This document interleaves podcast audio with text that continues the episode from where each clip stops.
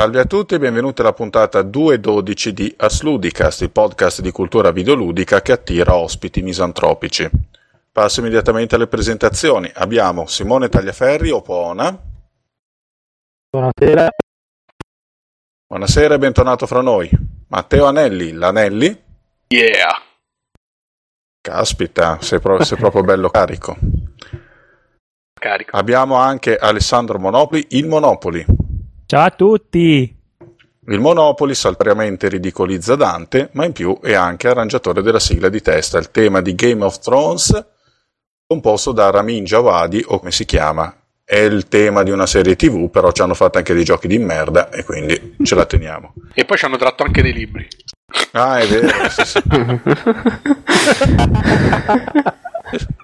che poi ci ho messo un po' a scoprire, hanno fatto anche quello del Signore degli Anelli, io non lo sapevo. Eh, Poi c'è il ritorno dell'ospite semifisso, Mr. Rudd. Buonasera a tutti.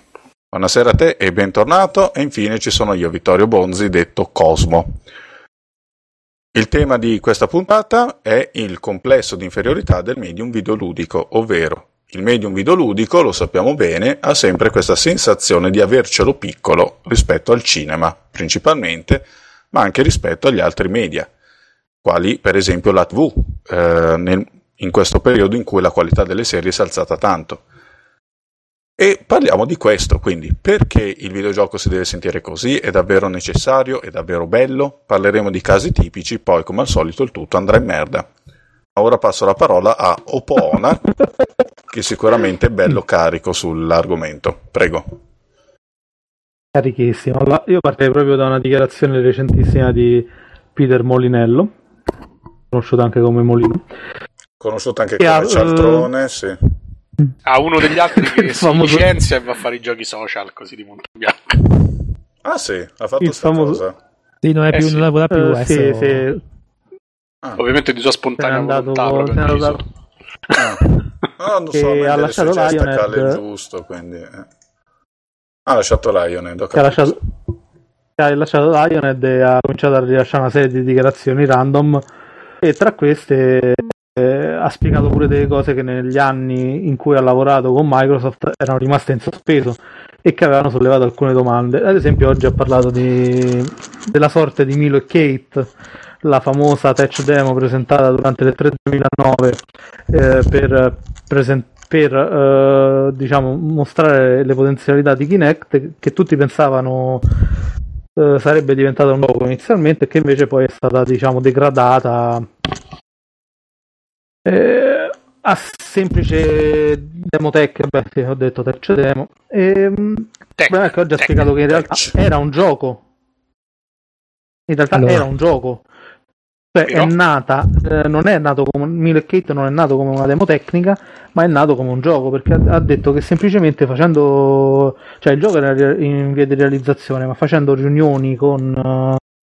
penso Microsoft o gli altri executive di Lionhead e alla fine hanno deciso che mm, all'interno dell'industria dei videogiochi attuale eh, quell'idea non aveva una collocazione quindi non era eh, i videogiocatori, l'industria non era pronta a Milo e Kate adesso è un po' arrogante come dichiarazione questo va detto perché Vabbè, quello è il Eh, solito suo. eh. Vabbè, però, uno dice eh, una fregnaccia di caso- che ti aspetta. Sono talmente avanti che Esatto. nessuno può capirmi. Torno indietro nel tempo. Però, diciamo- analizzando il mercato potrebbe avere un minimo di ragione, nel senso che eh, lui parla del livello emozionale, eh, cioè potrebbe avere ragione nel senso lato, ovvero eh, dato che voleva fare un gioco incentrato su uh, questi due personaggi e lui, a lui sarebbe piaciuto emozionare i giocatori al punto da fargli ricordare le esperienze della loro infanzia, ovvero voleva fare un gioco emotivamente estre- eh, coinvolgente senza tirare in ballo eh, gli elementi tipici che troviamo nei giochi moderni viene in mente l'ultimo Mass Effect 3 che è abbastanza caciarone e pieno di bug e BioWare merda e... Della serie non ne sta becca una stasera, eh. Che manda sta in inglese. Santo Dio. eh?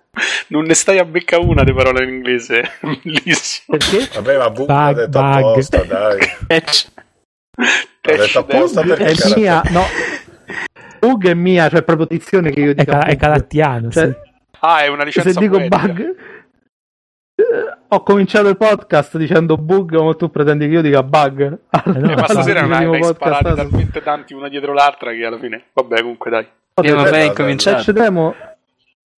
Il ben comincia a metà opera Il podcast. come direbbero, come direbbero a Baio perché non hanno finito ancora Mass Effect 3 Ehm, e l'Anelli maledetti Anelli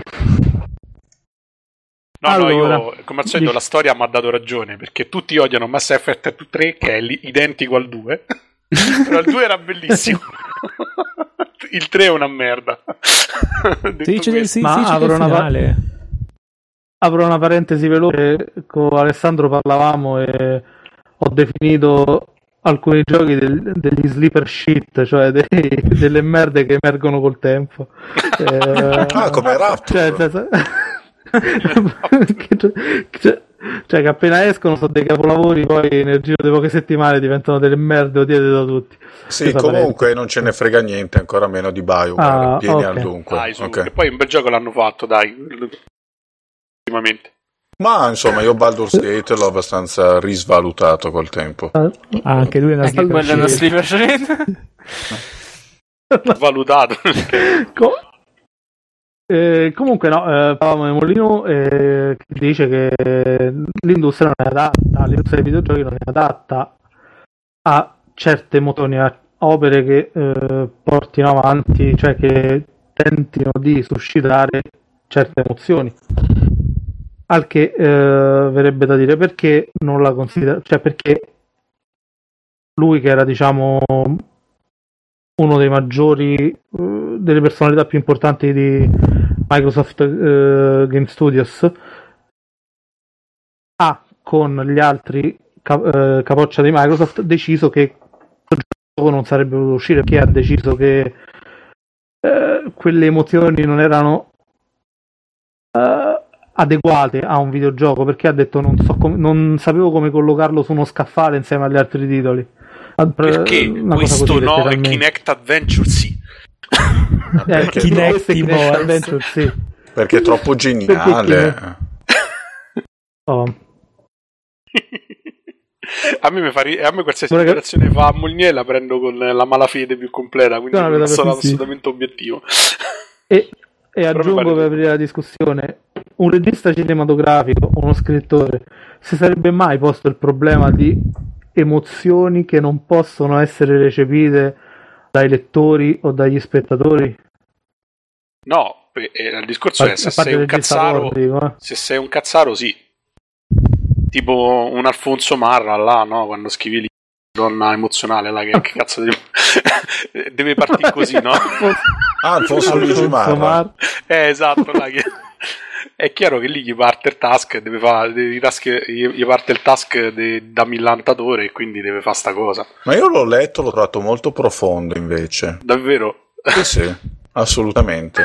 nel senso che l'hai gettato da una rupe e No, no, l'ho mandato a memoria, assolutamente. ah Ma veramente Lambo? Ma va, ha letto un rigo, ma che cazzo, che cazzo mi hai preso? Ha fatto la bat- ha fatto lo scherzone Lambo No, però in generale, cioè, boh, non lo so, non, non saprei Insomma- come interpretarlo una persona. Di solito che dice così. Ah, volevo concludo semplicemente con una cosa. Perché eh, gente che comunque lavora a giochi che costano decine di miliardi quando non arrivano addirittura a centinaia eh, con un lavoro Centinaia dietro di di centinaia di miliardi. persone Ah, no decine di miliardi eh. Sì. centinaia di miliardi anche perché no tipo eh, APB cioè, Ah, beh, eh, sì. hanno speso 200 non 200 miliardi di euro ovviamente eh, 200 milioni di dollari per produrlo infatti sono falliti miseramente E è meglio di Fable, però, eh. che non ci vuole tanto Ma Fable è caruccio, cioè se non tieni conto di niente di quello che ha promesso, il primo Fable è divertente. No? sì sì no questo è Sì. vero però aveva promesso Cioè, come sì. duro spacca abbastanza. Se, se le console non fossero mai esistite come Action Adventure, non sarebbe stato assolutamente nella media, però vabbè. Ok, Vabbè, dai, continu- questa Vabbè, abbiamo trollato, abbiamo trollato Molinò, va bene, Molinò è uno stronzo e questo è chiaro. Direi, assio- morire. direi assiomatico. Povero, povero Peter. Vero Pit. Ma dai, è uno dei pochi che va all'IVDC tutti gli anni. Bisogna apprezzarlo per questo. No, è come tutti, ci va un anno e poi basta. Faranno, poi lo cacciano da E poi, poi ovviamente e Gli, poi- fanno fa la con- gli fanno fare la conferenza il lunedì mattina invece del sabato e la domenica. Porello, È vero. povero moglie. per dare importanza ai personaggi veramente importanti. Eh. Che poi a me mi, mi ha sempre chiesto, vabbè, perché è così? Perché quell'uomo è così? Però è un- secondo me è una delle ragioni per cui poi la gente non prende sul serio. eh. Perché chi si prende sul serio eh, ciarlataneggia abbastanza. Mhm. Ah, vabbè, comunque adesso sviluppa so- giochi social, ma ritorniamo nel discorso. Farà tipo Popolous su Populous. Popo- Popolous. Popolous. Uccidetemi, vi prego. Uccidetemi. Populous. Populous. Ah, Warm... No, basta, non dico più niente. Bravo. Battlemonger? Battlemonger.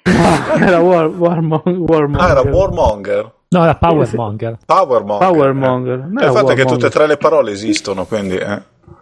Anzi, Adesso- forse l'unico neologismo è proprio Powermonger. Beh, però se ti inventi le Powermonger. parole, qualsiasi parola esiste. Powermonger, sì. Sì, sì, sì, era Powermonger. Powermonger? Sì, sì. Ok, Rude? Allora, Cazzo ridi? che cos'è? Non mi ricordo niente prima di Powermonger, quindi ritorno, ritorno in topic. Eh, era, era quello che ti si chiedeva. Ecco. Ah, ok, era, implici- era implicito. No, vabbè, Eh, sì. il problema è questo, nel senso che il complesso di inferiorità molto spesso, eh, nel senso è duplice, nel senso da una parte si pensa che non ci sia l'utenza, cioè mh, si sottovalutano, diciamo, il- cioè, si, utili- si sottovalutano gli utilizzatori finali, giusto per usare un eufemismo. Però eh, dall'altra parte c'è anche la, come posso dire, la, la difficoltà sia di publisher che degli stessi developers, dei stessi- degli stessi eh, creatori di videogiochi di prendere seriamente il medium. Nel senso che alcune, eh, alcuni aspetti, alcuni, alcune questioni, alc- alcuni anche magari alcuni anche temi molto, molto importanti vengono sminuiti eh, al punto tale da diventare proprio quasi insignificanti. Nel senso, prendiamo per esempio il tema della guerra, cioè il tema del conflitto, il tema del, ehm, appunto dei, combattim- della- dei combattimenti. Se vediamo il cinema abbiamo uno spettro di, eh, as- eh, di varianti, uno spettro di pellicole che copre tutto, cioè copre tutte le sfumature della guerra, dalla più propagandistica alla più tragica. Oppure ci sono anche altre, eh, altre pellicole come per esempio The Heart Locker che hanno un sottotesto proprio differente, che prendono la, che ass- prendono la guerra come metafora per la, la dipendenza. Mentre que- ciò non succede purtroppo nei videogiochi, in cui eh, puntualmente ogni volta che si parla di guerra si degenera nel- nella, nella guerra di soft air praticamente, in cui mm, non- l'unica cosa che è importante è sparare al, al nemico che sia appunto eh, una, un- una, una- una persona umana comunque nel multiplayer o comunque un, eh, un personaggio proprio co- mo- mosso da intelligenza artificiale. Uh, il problema eh, in questo senso è che si ha proprio la, pa- uh, la paura di uh, aggiungere quel- un- anche un minimo quid nel- giusto nel dare un contesto credibile. Un esempio di questo potrebbe eh, un esempio di questi atteggiamenti potrebbe essere dato da, eh, eh, da Medal of Honor per esempio Medal of Honor eh, gioco spiccatamente eh, ambientato nell'Afghanistan eh, della, dell'invasione invaso dagli Stati Uniti per la cosiddetta guerra al terrorismo eh, nella componente multiplayer gli, gli afganistani non, cioè gli, i talebani non appaiono proprio la fazione che dovrebbe combattere contro i marine viene ehm, rinominata OP4, cioè Opposing Force, e perde tutti, eh, tutti i connotati che la caratterizzavano praticamente. Abbiamo, cioè, invece di avere un nemico ben specifico, abbiamo invece una serie di uh, arabi, cioè di arabi, caso, cioè nel senso caratterizzati in maniera proprio generica. Mentre uh, un altro esempio potrebbe essere il titolo di Six Days of Fallujah, che si, ripro- che si proponeva di uh, uh, proponeva appunto di riproporre, cioè voleva riproporre un, um, un accadimento, una battaglia uh, realmente accaduta nel appunto mi pare a Fallujah, quindi proprio in, in Iraq. Il problema è che uh, non, cioè, non, si riesce a trovare un, uh, una breccia in cui inserire queste, uh, inserire un po' di contesto, comunque un po' di sostanza. Per esempio, giusto per, giusto per ritornare in questo, nella, proprio nella frangente guerra, era uscito un, un titolo della serie Delta Force, per esempio, si intitolava Black Hawk Down.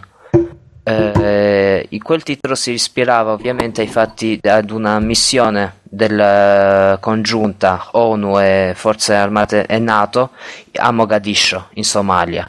E le ultime sei missioni eh, riproponevano fedelmente ehm, l'azione appunto di un, di un, comando americano formato da Delta e Squadra Bravo che doveva rapire un, eh, praticamente i generali di un signore della guerra cosa è successo?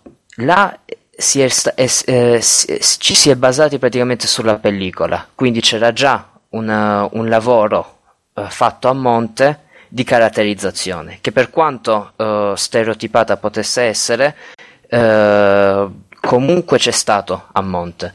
E quindi il, la riproposizione poteva, fra virgolette, era, era diciamo tollerata Invece quando si, prom- si, cerca di promuovere qualcosa di nu- totalmente nuovo viene uh, sommariamente uh, castrato e comunque banalizzato. Purtroppo non è una questione soltanto dei publisher, cioè non è soltanto direttive per esempio di EA che impone di togliere il nome talebani. Il problema è che complesso, questo complesso di inferiorità è sentito anche dagli sviluppatori stessi un, uh, un, altro esempio proprio in casa EA che potrei ri, eh, riprendere è quello di, del, dello fra virgolette scandalo di Scientology. Scientology no, non di scandalo che poi ci denunciano.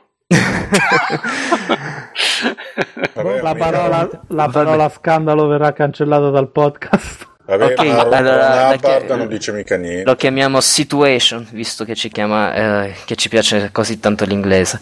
Uh, una, situation, questa... sì, sì. Situation, è vero. Eh, questa situation appunto di Dead Space 2, in cui, o comunque della serie Dead Space che, uh, che, ricordiamo avere al suo interno, cioè nella storia di Dead Space, il, fra virgolette, il nemico principale è... Uh, diciamo è costituito da una specie di religione, una, una setta che è chiamata Unitology e uh, ha, cioè, come veniva giustamente uh, sottolineato da parecchia gente, aveva dei, dei, tratti caratteristici molto simili a quella della, di Scientology. Di Scientology, sì. E quindi uh, cosa è successo? Il, un, non mi ricordo se fosse stato il, il director o comunque il presidente della, della, casa di sviluppo, cioè dovete uscire con un comunicato stampa e dichiarare esplicitamente che non c'è, cioè, non, questi riferimenti non erano, erano, sono, erano praticamente casuali. casuali sì. Cioè non, non, non hanno pensato addirittura a Scientology, cioè, sebbene comunque le, uh, le, siano, le assomiglianze siano proprio lampanti non soltanto dal titolo, ma comunque da tutta la mitologia, da tutti i formalismi, da tutta proprio la struttura che la, la setta nel gioco. Quindi, nel senso, se nemmeno una, una, una caricatura, una critica del genere può, uh, viene accettata, cioè, e, e, viene anche addirittura negata dagli stessi sviluppatori, dagli stessi autori del gioco, voglio dire, c'è qualche problema di fondo che non, non è circoscritto solo all'utenza. Beh, se nessuno vuole intervenire, io ho un paio di punti di vista da mettere a parte. Vai. Di cui mettervi a parte. Allora, su Molino non so cosa ci sia da dire, cioè nel senso lui dice eh, certi contenuti non sarebbero compresi dall'utenza, è un modo che ha lui di menarsela. Onestamente in eh, cer- cioè, questo suo modo di dire mi ricorda certi registi italiani, francamente, quel, quel suo voi non potete capire, ma, ma serve ta- a menarsela lui. No, ehm, Non lo trovo più sintomatico di tanto. più che non sarebbero eh, compresi dall'utenza, lui dice non avrebbero mercato. Cioè, non mette in gioco così, non lo compra nessuno perché di, quelle, di provare quelle emozioni non gliene frega niente a nessuno. Eh, uguale, uguale ai registi italiani, fanno il filmaccio, nessuno lo va a vedere, era troppo impegnativo. Ma vabbè, la differenza è che lui non lo fa perché hanno smesso di finanziarlo. Non Eh può sì. più. Gli hanno tagliato le gambe prima. Esatto. No, ma poi farà le cose finanziamento- social, vedrete che riuscirà a esprimere tutto il suo potenziale. Esatto, a differenza di Veronesi e quegli altri artisti, insomma, eh, il finanziamento pubblico non ce l'ha, quindi questa è una cosa. Un'altra cosa, eh, il fatto è questo. In generale i videogiochi, io credo che perlomeno dagli anni 90 se non prima, eh, tendono a eh, censurarsi più degli altri media per la storia dell'interattività. Perché si dice è interattivo, sono più coinvolgenti, allora si imitano i comportamenti e le solite cose che sappiamo. Ora è in atto in tutti i media, anche al cinema, una tendenza a eh, cercare di non colpire nessuno, di non toccare nessun gruppo esistente, di non offendere mai nessuno. Tant'è vero, e questa io credo sia una delle cause della recente un po' ripresa del cinema fantascientifico, che era stato molto in crisi nel, a fine anni 90, anche i primi anni 2000, e, e dei film fantastici, perché sono gli unici modi oramai di veicolare un messaggio, un contenuto, una qualsiasi cosa, senza che, eh, evitando il più possibile che ti vengano a rompere le palle, detto fuori dai denti. Cioè, rappresentare le cose sempre per metafora, sempre con, un- con un'allusione. Eh, e quindi perché un gioco di guerra, un videogioco di guerra non può essere... perché lì il contesto è inevitabilmente realistico. Mhm. O è un modern, o è un modern warfare, eh, cioè di che è ambientato, mi sembra, in un futuro imprecisato, e infatti è l'unica serie che un pochino si è azzardata. Se no, non si può. Ma ah, voglio dire, a malapena può il cinema. Poi il videogioco è inibito più per la storia dell'interattività e tutto il resto che, che è una polemica vecchia, ma e di cui si è sempre sofferto. Non so voi cosa dite. Solo una piccola precisazione, il primo Modern Warfare, quello più, eh, diciamo, quello più che aveva anche la campagna in, eh, in una, nel deserto, insomma, era, era- aveva una specie di una non specificata nazione del Medio Oriente. Poi Tu dalla, parli vedi. di Mo- Modern Warfare del primo, eh, del primo Modern Warfare. Poi ovviamente i nemici sono diventati Ah, russi e quindi si è andato nel passato, si è presa la, la strada di Le Carré o quella di Tom Clancy, che comunque sia i russi tornano sempre. Eh sì, ma, Cioè. quella, ma quella E il cos'è? russo sta Ma quella- sempre bene. Eh sì, ma quella sempre- cos'è? È fantapolitica. Se è fantapolitica ancora ci si può azzardare un po'. Sì, sì, sì, no, ma infatti no, cioè, è in linea col fatto che i russi ormai sono diventati i nuovi nazisti, cioè prenderli in mezzo non, non caga più il cazzo nessuno, detto proprio. Sì, Non esistono più, di fatto. Sì, c'è anche un altro discorso, alla fine è un gioco come i COD, so- praticamente è fantasy, non è... il contesto è realistico, ma il racconto è fantasy fondamentalmente perché eh, raccontano sempre le cose attraverso una serie di stereotipi che si rifanno ai racconti classici, non c'è mai veramente la guerra dentro. Voglio dire, in realtà ci provarono, per esempio, i guerriglia a inserire qualche cosa di un pochino più controverso all'interno di un gioco di guerra che si chiama NAM 75, mi sembra. Eh, non mi ricordo mai il titolo di quel gioco. Viet Cong forse. No, Vietcong, eh, i guerrilla, quelli di Killzone. Fecero su PlayStation 2 e PC Guerrilla, un, sì. eh, un gioco sul Vietnam e inserirono una sequenza di torture. Eh, fondamentalmente il giocatore de- nel ruolo del, del soldato doveva torturare il prigioniero per farlo parlare. Che era anche un modo realistico di affrontare la cosa, perché effettivamente sono cose che poi nella guerra vera succedevano. Apri di cielo ci fu una polemica perché, perché eh, all'interno del gioco il giocatore eh, poteva torturare i nemici, cioè vuole mantenere tutto comunque sia sul piano del fantastico. Voglio dire, Moige, dove cazzo sei? A Old Republic si può fare con 60 tipi di personaggi diversi. Eh, ma loro non sanno l'inglese.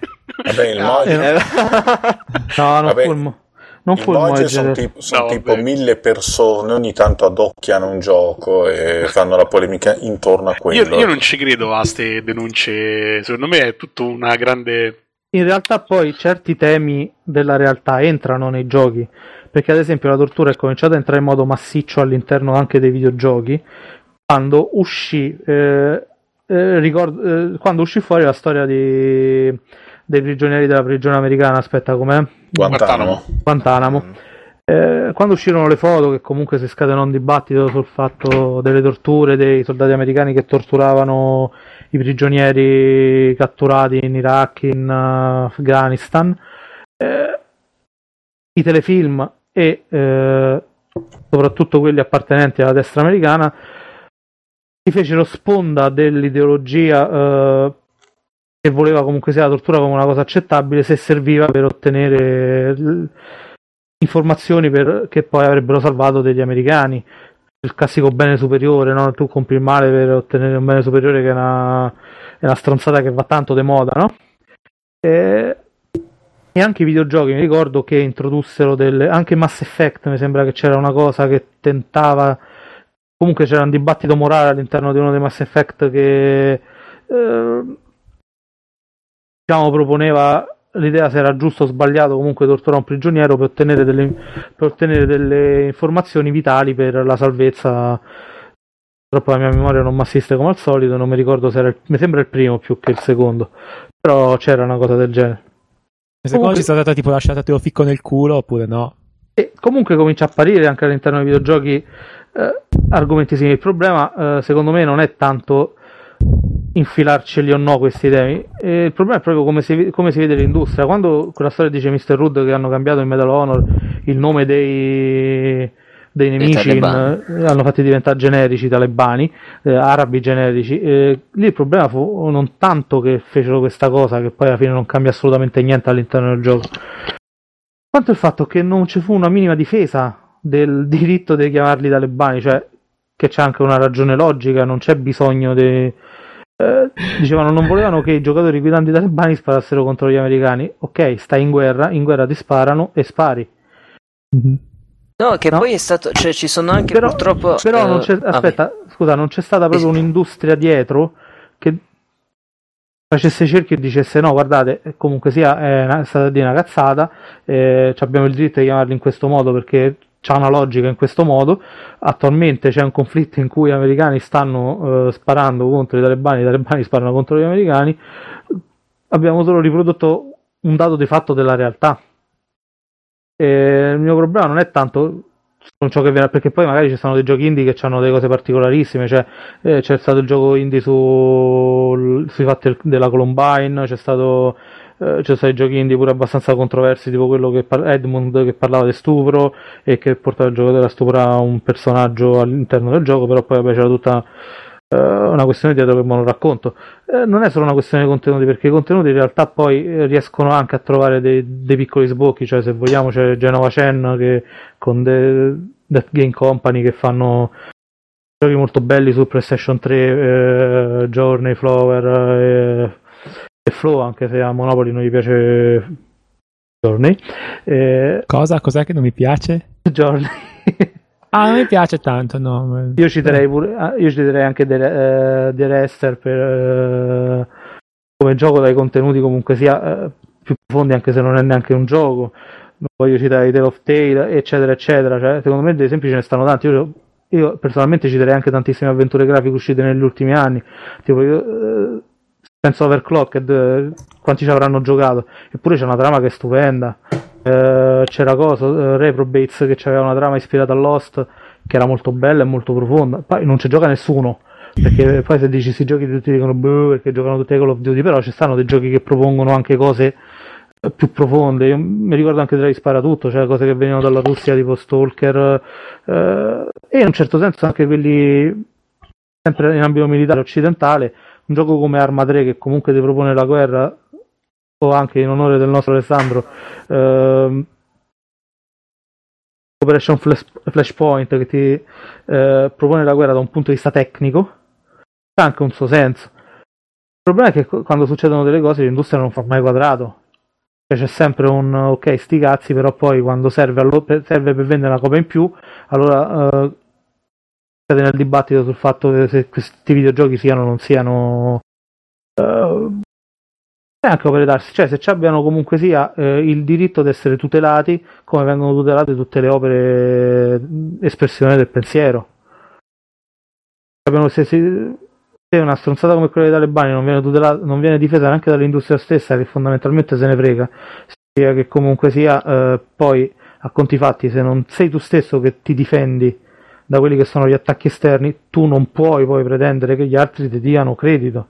E se tu stesso dici vabbè sti cazzi, comunque sia quello che anche solo un dettaglio non me ne frega niente, poi non puoi però pretendere che, che ne so, un critico cinematografico come Roger Ebert, eh, che ultimamente è ritornato all'attacco, eh, ti dica sì ok. No, è tornato all'attacco, ma non si era Eh, pentito, sì, non si era contrito e redento, no. No, no, se poi se- eh, ha ha fatto semplicemente una ritirata strategica, poi era ritornato su tutto quello che gli era stato opposto. Ah, E, mh, può pretendere che dall'esterno arrivi eh, comunque sia. Tanto un riconoscimento perché non è una, solo una questione il riconoscimento non serve solo come a dire ok che bello siamo belli come il cinema. Il riconoscimento serve pure per il fatto che davanti a certi fatti poi vieni tutelato come viene tutelato il cinema questo non è una cosa secondaria perché per esempio un film viene tutelato eh, viene difeso anche se c'ha contenuti controversi perché è vero che i grandi film hollywoodiani non hanno più contenuti però c'è tutto il sottobosco comunque dei film indipendenti che fa cose e si permette cose che i videogiochi non sarebbero mai permesse Guardatevi tutti Dead Girl. a livello di rappresentazione per esempio il nostro amato eh, Human Centipede no? Human Centipede 2 è il gioco Eh. dove c'è una sega fatta con la cosa, con la, con la carta vetrata. Ah. Bello.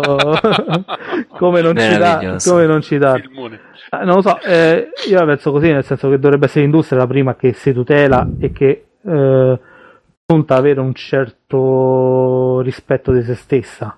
Beh, però bisogna pure dire che in realtà i film d'Alvaro Vitali sono sempre stati quelli che hanno mosso l'economia de- del cinema, per esempio. Perfetto, in però- fondo, eh, Però c'è sempre il fatto che vicino al film di Alvaro Vitali, poi c'era pure il film d'Antonioni, c'era pure il film di Fellini, c'era pure il film. Ah, infatti il tu hai citato tantissimi titoli che sono assimilabili a quel genere, che comunque è un genere di nicchia e alla massa non piacerà mai. Poi metteci pure che il videogioco negli ultimi anni è degenerato verso una specie di DVD interattivo di pessima qualità. Mettici ma, pure ehm, il fatto, scusa. eh. trollata. Eh, no, però è vero, dai, su, cioè io francamente, specialmente quest'anno, eh, sarà pure che ho più casini e tutto quanto, mi trovo a essere pochissimo attratto dai capitoli conclusivi di tutte le saghe, quelle che hanno segnato la next gen, che si so, via via impoverite di ludici sono diventati praticamente dei, dei minigiochi tra una cutscene e l'altra. Questa Ma non cosa so, io la, la next gen me la sto proprio perdendo. È proprio motivi boh, economici. è- è- cioè, francamente, la maggior parte dei giochi che mi hanno dato, diciamo, un minimo di feedback sono giochi che poi non ha giocato nessuno, che o mi sono arrivati per sentito dire, tipo prendiamo i vari Demon Souls piuttosto che Dark Souls, che so, giochi dove la componente ludica esiste solo quella, non c'è neanche una storia quasi. E alla fine il bello secondo me sta proprio là. Oppure se no ci sono esperienze diciamo più convenzionali, però un, un po' più sperimentali. Per esempio, prima si parlava di Nier, per quanto sia un gioco tecnicamente abbastanza vecchio, cioè sembra un gioco PS2 vestito bene, c'ha al suo interno degli elementi che comunque cercano di lo fanno staccare un po' da quella che è la merda dei giochi di ruolo o comunque degli adventure degli ultimi però secondo me il punto fondamentale è un altro, cioè è proprio questa sudditanza anche a livello di rappresentazione di interattività e il fatto che poi ogni tanto qualcuno ci prova a mettere qualche elemento tra virgolette anticonformista dentro i giochi, ma spesso l'industria stessa guarda da un'altra parte e fa finta che non esista. Mi viene in mente Gears of War, fascisti su Marte. Cioè, sostanzialmente nessuno si è posto il problema del, del perché gli umani siano i buoni quando invece secondo me è un po' il sottotesto di tutto il gioco. Leggevo l'altro giorno c'era pure un articolo, mi pare proprio sul Gamma Sutra di Epic, che commentava il fatto che insomma Gears of War da quel punto di vista non è stato capito, no? tutti si sono concentrati sulla tecnica, si sono concentrati sull'azione, ma nessuno ha capito che sotto c'era pure un po' di autoironia, è diventato una specie di stereotipo negativo secondo loro del, del genere, cioè è stato preso più per uh, le meccaniche del gioco che non tanto per questo messaggio neanche tanto velato, stava sotto. Ma scusa Nelly, vuol dire che in Gears of War si può fare la tecnica del cuneo e della tenaglia? sì, più o meno è un po' tutto il gioco verte sulla tecnica del cuneo e della tenaglia. Cioè, però è bello perché su, diciamo sul primo titolo passa un po' inosservato, sul secondo è esplicito. Cioè il fatto che in realtà tu sei là a giocare per gli umani che hanno invaso il, un pianeta alieno e stanno sterminando la razza che ci vive. E dal punto di vista della storia dei personaggi pure, eh, sembra averci pure ragione insomma un pensierino te lo dovrebbe far venire. E io devo ancora leggere una recensione in cui sta cosa venga citata. Io quindi eh, non ho mai capito veramente un cazzo. Eh, eh ecco. no cioè a questo punto no, mi ricollego il fatto che manca anche questo manca la critica. C'è cioè, anche eh, esatto, questo sì, è un altro sì. problema, cioè eh, le recensioni sono trattate come una guida all'acquisto, proprio Ma bella guarda, e buona, io, una io critica non c'è proprio. Faccio il complottista, no? Però tu ci vedi spesso cioè a volte ti fanno delle tiritere assurde. Per esempio, Kotaku ieri ha fatto un articolo su come, sai, queste cose da spin doctor, no? Su come il finale di merda di Mass Effect sia in realtà una grande opera letteraria che non è stata capita dal popolo ignorante, no? Te lo fa ovviamente, e te lo fa ovviamente su un gioco che è uscito e su cui avranno preso sicuramente dei soldi per della sponsorizzazione, eccetera. E però non è che ti fanno articoli così profondi su un tema che anche a, anche a distanza di tempo, no? perché queste cose secondo me si analizzano quando esco, meglio quando escono dall'hype, sia nel bene che nel male, pure per quello che diceva Vittorio prima. E però queste cose passano inosservate perché secondo me c'è una superficialità di fondo, forse non interessa a nessuno. Ma secondo me la critica questa troppo profonda è pure negativa, eh, perché io non, credo, non sono una persona che crede tanto ai messaggi, ai sottotesti, all'occhio della madre e tutte queste minchiate qua. No, vabbè, l'occhio sì, cioè... della... l'occhio della madre. L'occhio della madre. No, la, il, la questione però è che mh, come fai comunque a credere ad un Kotaku che tipo due settimane prima ti fai comunque l'articolo sul eh, l- il nuovo feticismo dei giapponesi, peni giganti? cioè, feticismo senso... ah, sì, cioè, no, esiste, esiste, cioè, esiste questo articolo. Cioè, sì, no, sì, esiste.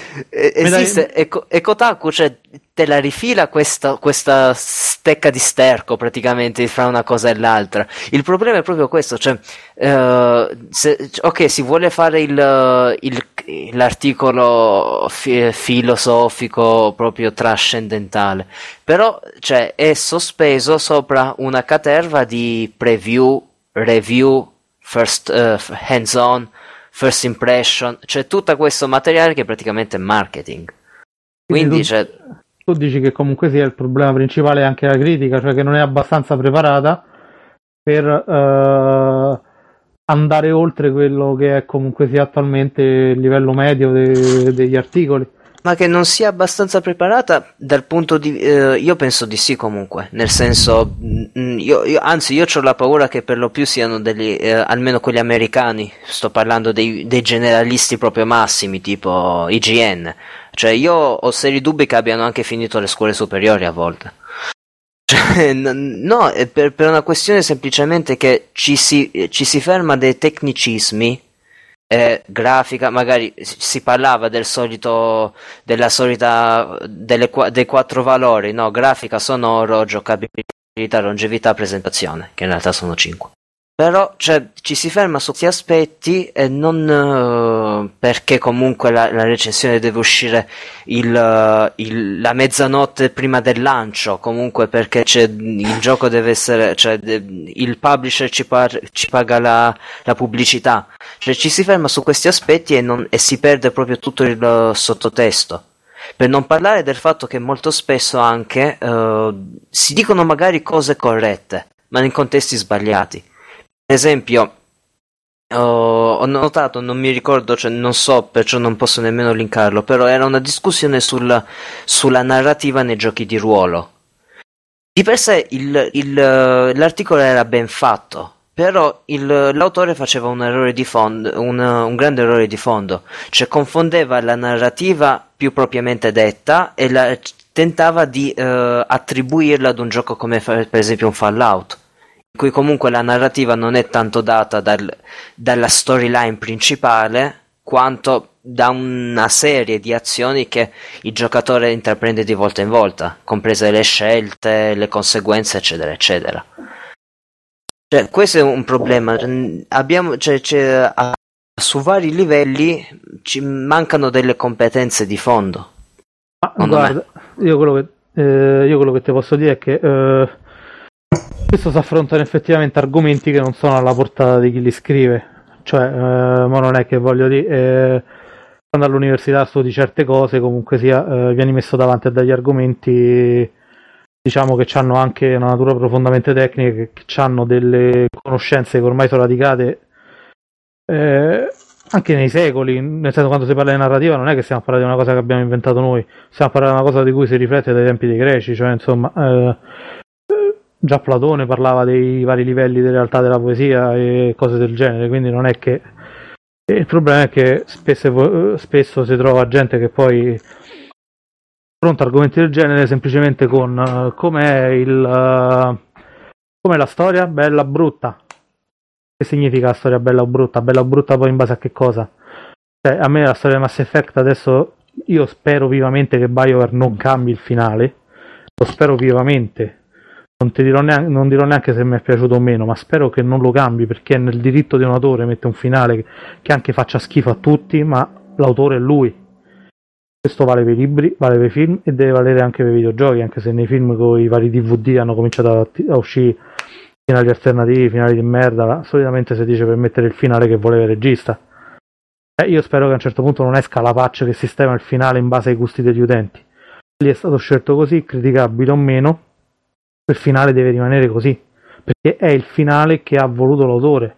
Se il finale diventa una cosa democratica, se un videogioco diventa o una qualsiasi altra opera, anche una, una canzone diventa una cosa democratica, cioè se ogni nota di una canzone viene votata, la canzone viene fuori una merda.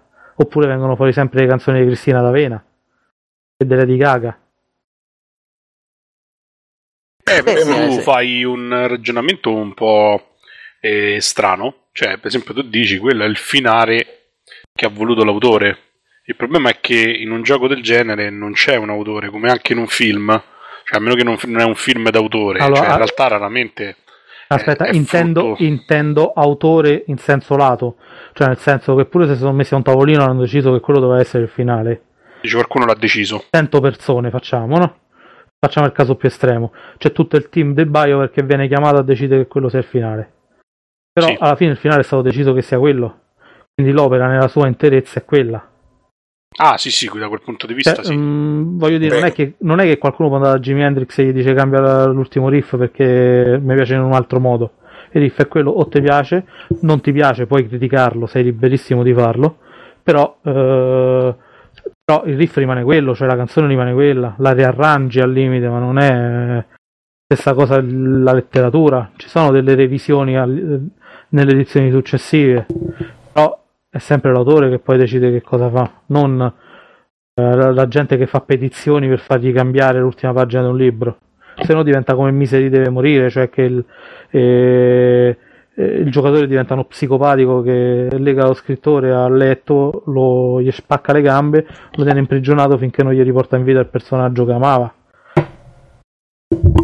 Ah, beh, Beh, sì. beh, beh, potrebbe essere anche un po' un pro- questo in effetti è un, eh, è un problema dei, dei giocatori, cioè, c'è uno strano senso di, di importanza dell'essere fan, no? C'è, c'è, qualche- c'è questo senso quasi sia di community, questo dover dire la propria, cioè nel senso il fatto che i videogiochi siano interattivi illude comunque i, eh, i giocatori ad avere una voce in capitolo, in un certo senso. Cioè, eh, c'è questo, c'è, questo senso dell'essere fan e quindi anche per esempio quando esce un seguito, no? Quando esce un seguito, il seguito viene stravolto, c'è qualcosa che non piace ve- ai fan di vecchia data e i fan di vecchia data eh, gridano allo scandalo, mio dio, no? Ci hanno traditi.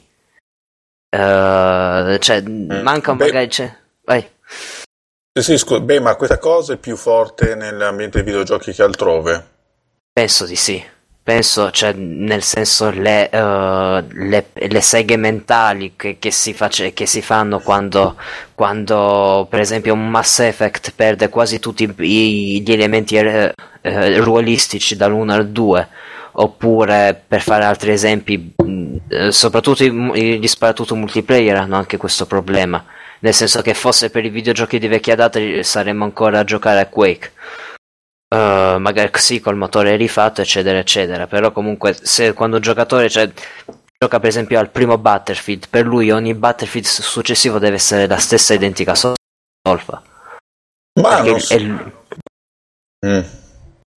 cioè, Ma nel adesso- senso, è questo senso, che, questo senso che, ok, io ho comprato il gioco, supporto il gioco, penso al gioco, vado nel forum, scrivo del gioco, eh, rompo le palle ai miei amici per venire a giocare, eh, sono parte del team, cioè gioco, nel senso, e comunque ho una voce in capitolo.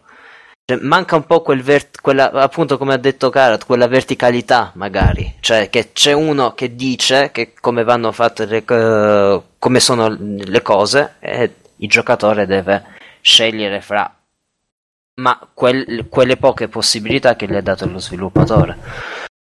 Ma adesso ehm, che il pubblico dei videogiochi appaia estremamente conservatore è vero, però assolutamente, neanche da dire. Però parliamo dell'ambiente dei AAA. Volendo fare un parallelo è quello che nel cinema sono i blockbuster. Ora, parlando del cinema, i fan che so della serie di Harry Potter non protestano contro gli stravolgimenti per l'eccellente ragione che questi non vengono fatti.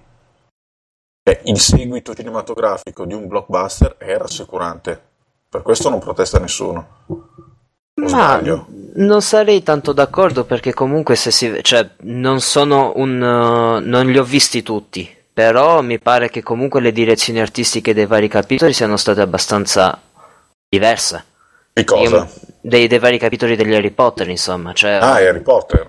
Esempio, se parliamo di Harry Potter comunque. Ma in realtà, Ah, sì, vabbè, c'era gente che diceva che l'unico, secondo me, bello, cioè il terzo che l'ha girato Quaron, che dicevano che era una cagata. Però alla fine se lo sono guardato lo stesso, insomma. in realtà le proteste ci sono state, nel senso che pure mi ricordo quando usciva la nuova trilogia delle Guerre Stellari, i puristi gridarono allo staccandalo per certe stronzate, poi perché per esempio veniva definita che, cos'è- che cos'era la forza, cioè Beh, quella perché è una stronzata. Lapidario. Eh, ma scusa, no, scusa, fornisce una spiegazione di qualcosa di cui Che era c'era una metafisico. spie- di cui c'era una spiegazione precedente che stava bene a tutti, nessuno escluso. in È, è una stronzata. E oltretutto nello stesso film mette anche Jar Jar, quindi la cerchi proprio che poi arrivano i fan e ti vandalizzano la macchina. No, ma anche Jar Jar, scusate, parentesi, ma Già, già, già deve morire, mi, mi ha fatto vomitare la merda. No, no, scusate, No, è vero. io credo che sia il personaggio più, più odiato, perlomeno del quadrante alfa, ma Mori- portarsi Scusate, sua. cioè, eh, io che credo che abbia richiesto un certo lavoro, cioè era fatto in computer grafica, dei grafici ci hanno lavorato, degli sceneggiatori, cioè nessuno ha detto niente a George Lucas. Cioè, guardate che ci sta venendo uno stronzo. Nessuno Ma invece magari niente. quella è l'unica idea che ci ha avuto George Lucas per tutto il film, secondo Ma- me. ma Quella me e ne stu- Mini Glorian. Ma non me ne stupirei affatto. Io ho una teoria su George Lucas, ora ve la, ve la- ve la porrò, così che voi possiate dirmi cosa ne pensate. Allora, lui ne- negli anni 70, se- quando ha fatto, nel 70, quando ha fatto Guerre Stellari, magari lui aveva in mente tutte le sue cose di merda. Però la tecnologia non gli consentiva di fare. Quindi lui andava dal team degli effetti speciali e diceva: Si può fare una rana che si mangia l'insettolo? No, non si può fare. Si può fare la cantante eh, aliena che canta? Eh, no, purtroppo non si può fare. Ah, peccato. Allora, siccome la sua testa di cazzo è stata bloccata, cioè è, è stata t- tamponata da tutte le stronzate che produceva, sono usciti fuori dei film della Madonna. Poi. Ma poi, della, della Eh, belli, Madonna. cioè, beh, sono belli, interessanti. Carucci. Poi, quando invece tutta la sua testa di cazzo è potuta esplodere, è potuto fare tutto quello che, tutto quello che la sua testa di merda pensava, Lo allora, ecco che è uscita fuori la merda.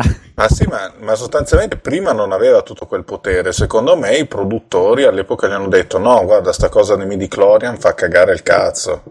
Cioè dai una spiegazione animista che sta bene a tutti e non rompere i coglioni. Così cattivissimo, cattivissimi. tutto. Sì, sì.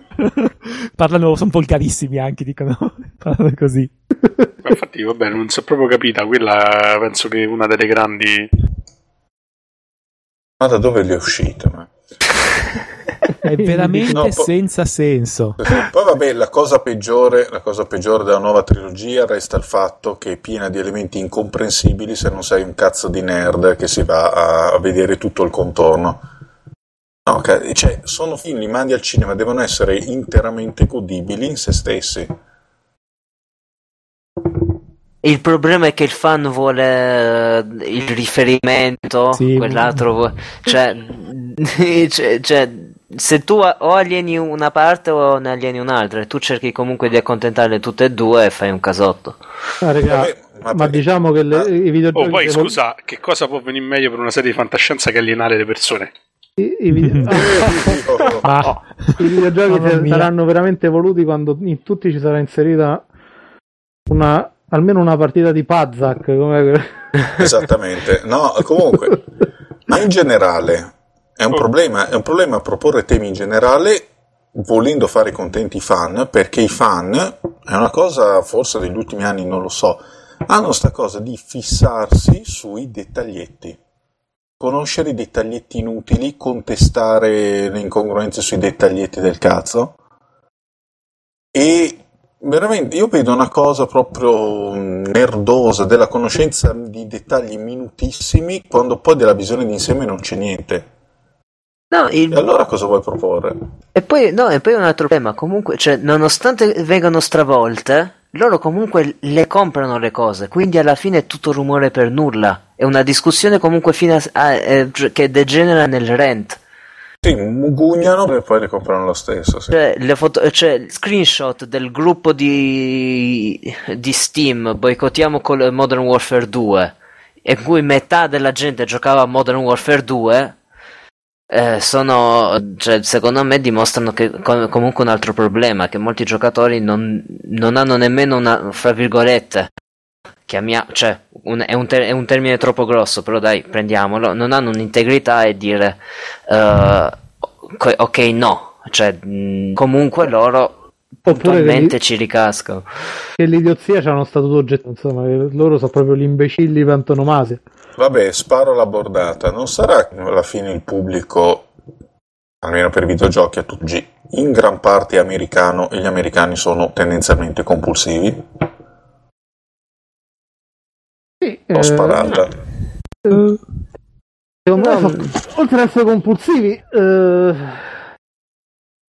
sono anche molto immaturi per certi punti di vista e comunque nel mondo dei videogiochi si riflette poi quella che è la società Cioè, per dire eh, dei- conosco delle persone che fanno i professori a scuola che mi descrivono degli studenti e riconosco nei comportamenti scolastici degli studenti dei comportamenti che tengono anche sui forum. Cioè, lo stesso livello di rabbia per ogni cosa che non gli va bene, lo stesso odio profondo per ogni cosa che va contro. eh, no, che va contro, si discosta minimamente da quello che pensano, l'incapacità di comprendere le parole degli altri, cioè il- proprio eh, la banalissima apprensione del testo eh, e il fatto di vedere complotti contro di loro e paranoia dietro ogni cosa che gli succede che, so, che è a livello scolastico quindi che non c'entra niente col mondo dei videogiochi eh, l'equivalente di quello che avviene in un qualsiasi forum in un qualsiasi contesto in cui ci stanno dei videogiocatori cioè c'è Sì, vabbè, adesso. è un livello bassissimo. Ah, e tornando al tema del tornando al tema della serata, ma, eh, queste sono le stesse persone che poi di fronte a un eh, ragionamento sui videogiochi stanno lì e sanno solo fa battute, prende per il culo e affanculo la gente perché non ci si mettono neanche ma non è che la cosa non gli interessa o che gli interessa perché se poi qualcuno si azzarda di per esempio che... che è successo? Chi, che è morto? chi è morto in diretta? No, niente, schiamazzi a casa mia, non muore nessuno. Ah, ok, Ok. Vorrei morire io, ma non, non succede. tranquillo. No, meglio se muore qualcuno che si si alzano gli ascolti. Eh. Non siamo in diretta, Rudin. Eh, comunque, cioè, Ma non la- si alzano i download. Vabbè, si è scappato il morto, si dice che già c'è il morto in questa puntata. eh. Questa E puntata tutti a scaricare la puntata, ragazzi. Bravo. Anche la Genio. polizia di Stato. no, dicevo, eh, comunque sia, poi non è vero che sono argomenti che la gente non sente, perché provate ad andare a porre la domanda più idiota su un qualsiasi forum dei videogiochi. I videogiochi sono o non sono arte? La classica stronzata che comunque sia ogni Eh sì. tanto ciclicamente ritorna. E, E ci sarà, sì. e ci sarà tipo un 700 persone che tutte insieme entreranno lì e cominceranno a scannarsi con il coltelli in mano, ma nessuno produrrà un singolo argomento valido a favore e nessuno produrrà un singolo argomento valido contro. L'argomento più valido sarà: eh, ci avete giocato a Journey? Come fate a dire che non è arte? Punto. O se no, eh, ma i videogiochi non sono arte perché non c'è Picasso. Punto. Finisce lì. Questa- questo è il livello delle due tesi contrapposte, cioè è imbecillità pura che si contrappone. Purtroppo non si riesce mai a fare un discorso un po' più. Eh, uno poi si rompe pure a cercare di farlo. E cercate di levare la discussione un attimo. Eh, quando, quando il critico cinematografico Ebert pone quel problema, che lo pone pure malamente, perché non è che ha detto chissà quali verità, eh, però su, sui 5.000 commenti che ha ricevuto, eh, 4.999 erano stronzate. All'unico commento che ha ricevuto fatto bene, cioè la sviluppatrice che lavora con Genova Chen, eh, che non mi ricordo come si chiama la ragazza. E, comunque sia, lo ha portato a fare che cosa? Visto che aveva arg- argomentato bene e si era dimostrata particolarmente intelligente. Andarsi a vedere le cose che gli aveva detto, andarsi a provare i giochi che gli aveva indicato, quello è stato il famoso passo indietro. Poi lui ne ha dedotto che, non è ve- che comunque c'ha ragione lui, però intanto l'ha fatto. E il dialogo è questo, eh, cioè, nel senso che non è che io scrivo una cosa, tu vieni lì e dici ah brutto testa di cazzo, ti prendo a pisellate perché hai detto una stronzata e questo è il dialogo. Cioè, il dialogo è che tu dici una cosa a me, io dico una cosa a te, e magari io tento di capire quello che dici tu e tu tenti di capire quello che dico io e questo è... E, e tutte e due magari ci avviciniamo ai, ai rispettivi punti di vista e dialogando ci siamo compresi e tra virgolette ci siamo pure arricchiti solo che questo non viene mai fatto. Quindi cioè eh, poi non si può cercare quando poi vanno in televisione a dire a Mussolini ah i videogiochi incitano alla violenza ah i videogiochi incitano a quello ah i videogiochi incitano a quell'altro e sui forum regolarmente gli rispondono ah Mussolini la stuprerei con un bastone gli infilerei al culo e girerei cioè se, se uno legge quei Stai commenti- proprio dimostrando la tua tesi. stai proprio dimostrando che i videogiochi incitano alla violenza. Cioè, è automatico. Cioè, se qualcuno leggesse quello che ha detto quella e quello che hai scritto tu, ne deduce sì, è vero, i videogiochi incitano alla violenza perché, perché poi la gente gli risponde che la stuprerebbe, ammazzerebbe, squarterebbe, butterebbe da un palazzo, eh, la farebbe a pezzi sotto una lama rotante E la mangerebbe. e la mangerebbe. E un po' tromberebbe perché ha fatto due foto porno Mussolini. O sei, diciamo, su Playboy. Cioè, Vabbè, eh, non te ne sei persa una, ok. eh, io la vedo così, nel senso che eh, è vero, c'è proprio una sottovalutazione da parte del, cioè, dell'utenza stessa, non gliene frega niente, poi fondamentalmente. Eh, ma a questo punto si può farla semplice, cioè non cagarsi l'utenza di striscio. Ok, e che, e come fai? Ma tanto compra lo stesso, no? Cioè tu sai che cosa vuole, hai degli studi, eh, ci saranno degli studi, il marketing farà delle cose, ci saranno delle statistiche di gradimento, non te li caghi di striscio, fai uscire il tuo titolo senza dargli minimamente retta e si vende comunque. La- Lambo ha risolto tutti i problemi. Eh. So- so No, ma sul serio, cioè perché ti No. devi cagare questa fila di stronzi? No, voglio dire, cioè, no, da questo punto di vista è vero. Per esempio, un, un esempio potrebbe essere anche Resident Evil. È diventato praticamente la, la caricatura di se stesso, ma continua a vendere molto bene. Ah sì, sì, quello è vero. Eh, Per esempio. Eh, cosa vorreste dal nuovo Resident Evil 5? Ci sarà stato un forum, non so, di Capcom in cui si è chiesta sta cosa. Bene, cioè Capcom non chiede più niente. Anzi, Sì, ne, fa sta- come cavolo gli pare. ne stanno uscendo addirittura due o tre, mi pare adesso. figu- Adesso il prossimo Resident... cioè non chiedono più niente. Hanno la loro visione, hanno i loro studi, eh, Ma in realtà Se già ne lo escono fanno. con nuovo Resident Evil, tanto poi il- si vende, è Resident Evil. Ma in realtà lo fa, già lo fanno perché allora Capcom prima di far vedere il trailer di annuncio di Resident Evil 6 dice eh, io disse no perché nuovo Resident Evil riprenderà le atmosfere del primo capitolo e i ritmi del primo capitolo. È uscito il trailer, era Call of Duty con gli zombie. No, Eh, vog- eh, voglio eh, dire, eh, rispetto dici- a tu- Ah, scusami, vai. E dici sta cosa e tanto si vende, ma non dire più niente. Sì, cioè, vo- voglio dire, quanto, quanto, quanto veleno è stato buttato su Dragon Age 2, voglio dire, ma comunque non ha, eh, non ha flop, non mi pare abbia floppato così miseramente come eh, Eh. dava, cioè, ha floppicchiato. ha floppicchiato, però comunque è, è da considerare, non penso che comunque sia da considerare davvero morto, cioè il... eh. Beh, diciamo che non so se Beh. fanno un seguito. Ma che? Scusate, mi sono perso Dragon il titolo. Domanda, Dragon Age 2 ha, ha floppato di un casino come vendite, giusto? Come vendite, non come... Beh, ha dimezzato rispetto al primo, quindi comunque sia viene considerato Comunque un sì. successo. Vabbè, Eh, però eh. voglio dire, eh, stiamo parlando di Electronic Arts e tutto quello che tocca diventa merda merda. giochi di sport, quindi mo non è che voglio fare il solito criticone, eh, però non è che ci potevamo aspettare che BioWare ci avrebbe guadagnato qualcosa. Ma stiamo, ma stiamo No, tutti voglio- trollando della grossa. Vabbè, però, ma, eh, cioè, Electronic Arts se le cerca proprio eh, perché riesce a rovinare le No, cose. su questo è vero, sì, sì. Sì, sì, Ah, vabbè, non si, sa, si sa che è remida, quello che tocca diventa Diventa merda. mer- ars trollica questa. No, è vero però, cioè... Poi perché secondo me la ragione è proprio quello che rientra proprio nel discorso del complesso di inferiorità, fanno dei prodotti marketing e spesso però la cosa triste è che sono distaccati da quella che è poi la realtà dei fatti.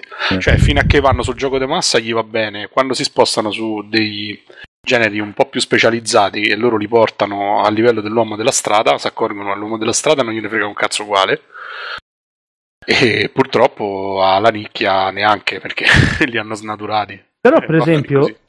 scusate, inserisco un altro argomento. Però per esempio un gioco come Heavy Rain, che comunque sia tenta de- da un contesto narrativo, eh, tenta di veicolare certe emozioni, inserisce certi temi, ha venduto bene, cioè non è che è stato snobbato. Ma infatti, basta non... Allora, però là secondo me non dobbiamo sottovalutare la grande potenza di promozione della Sony, eh, perché Sony giochi, cioè hanno fatto diventare Killzone un gioco punto di riferimento, che questo primo intendo, eh. già il 2 diciamo ci potrebbe avere il suo perché dal punto di vista di- del gioco vero e proprio. Cioè è un'azienda che riesce a promuovere molto bene anche cose mediocri. Heavy Rain hanno fatto un tantam, vabbè, d'altronde pure è stato un successo un po' quello che è successo anche per Alan Wake su 360. Se ne è iniziato a parlare tre anni prima e alla fine era il classico gioco dove i fan ci avevano investito talmente tanto in aspettativa che non poteva non piacere. Però per esempio Remedy ha detto ultimamente che Alan Wake è uno sleeper hit, cioè da- con l'uscita della versione PC e col passare dei mesi sono riusciti comunque sia a superare le 2 milioni di copie che non so se gli hanno fatto rientrare tutto l'investimento.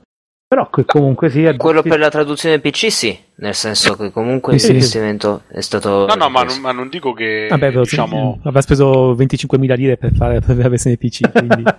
Però cioè, comunque... le- hanno preso uno No. stagista e gli hanno detto vai a Sassunto, fai, Vai, fai schi- il schi- schi- schiaccia, compila, per, cam- cambia la Cambia 60 target, PC. 686. Bravo, l'hai schiacciato bene. Proprio bravo. Oh, oh, qua manca un int. No, metticelo, dai. Eh, no, scusate, torno, torno a bomba un secondo. Vi faccio un esempio. Esiste un'interazione, anche, ma la vedete anche in rete senza troppi problemi, per esempio, tra scrittori di genere e il loro pubblico. No? Scrittori di genere e... E il loro pubblico. Ah, ok. Ora, se voi andate a vedere chi interagisce con uno scrittore, normalmente è un lettore forte.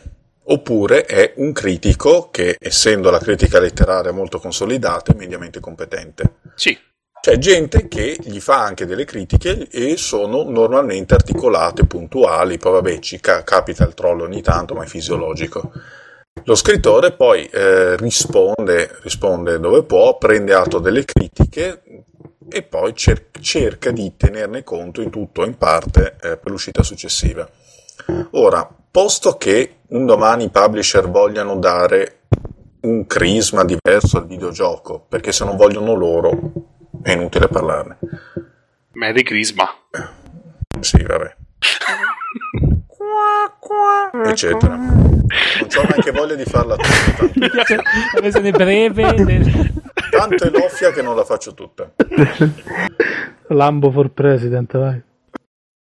Ma guarda, ca- cadrebbero tante di quelle teste che non saprò per- più dove mettere i morti. No, comunque, sì, dicevi Rud, No, scusa. sì, no, questa cosa sì, è vera, però il, il problema è che il feedback dei publisher, eh, una eh, o comunque viene prima da- dai cosiddetti playtester, no? O comunque degli sviluppatori, cioè, e poi dal- dall'utenza. Il problema è che proprio i playtester che magari potremmo assumere essere, eh, magari avere quelli che hanno un peso più grande, molto spesso però non, non danno feedback che non sono eh, che, che non sono né migliori né peggiori di quello che ti darebbe il eh, comunque l'utili- cioè il, l'end user o comunque Ok. il- lo user finale. Ok, questo è un altro problema, ma restiamo sul feedback a un gioco uscito. Supponiamo che i publisher vogliono dare un crisma diverso al videogioco. Abbia- vediamo che appunto uno scrittore riceve critiche molto puntuali. Vediamo che, eh, non so, un regista può ricevere critiche da cinefili, quindi gente che... A questo punto non si potrebbe fare, non dovrebbero fare un- semplicemente un colpo di mano e non cagare di striscio chi fa commenti del cazzo. Per, per cercare quantomeno di avvicinarsi a quello standard. E visto che, vi- cioè, visto che non ci sono i secoli a disposizione, prendere esempio e fare un colpo di mano. Questo se lo vogliono, poi se non vogliono è inutile parlarne. Ma anche perché i commenti, di solito quelli più sprezzanti, sono fatti da gente che il gioco non ci ha giocato. E questo, vabbè, anche quello. questo va chiarito, cioè nel senso tu c'hai ragione, perché comunque sia, secondo, non secondo me, è evidente girando sui forum da anni che spesso quelli che odiano di più, i cosiddetti haters, che fanno più rumore degli altri, sono, perso- sono persone che il, il gioco non lo hanno neanche giocato. Eh, ri- Ricordo, e non so se ho già citato, una mitica conversazione, una mitica discussione sul forum di DGM in cui parlavo di Oblivion. Adesso Oblivion ha tutti i suoi difetti, però era tipo Topic e Topic che parlavo con un utente che lui attaccava tutto, cioè non c'era una virgola che gli andasse bene. Alla fine gli chiedevano: Ma ci hai giocato? Dice: No, no, ancora non l'ho comprato, non l'ho neanche installato, non ci penso minimamente. Io gli ho scritto: Ma porca troia, ho 300 pagine che parlo con uno che non sa neanche che cazzo sta di.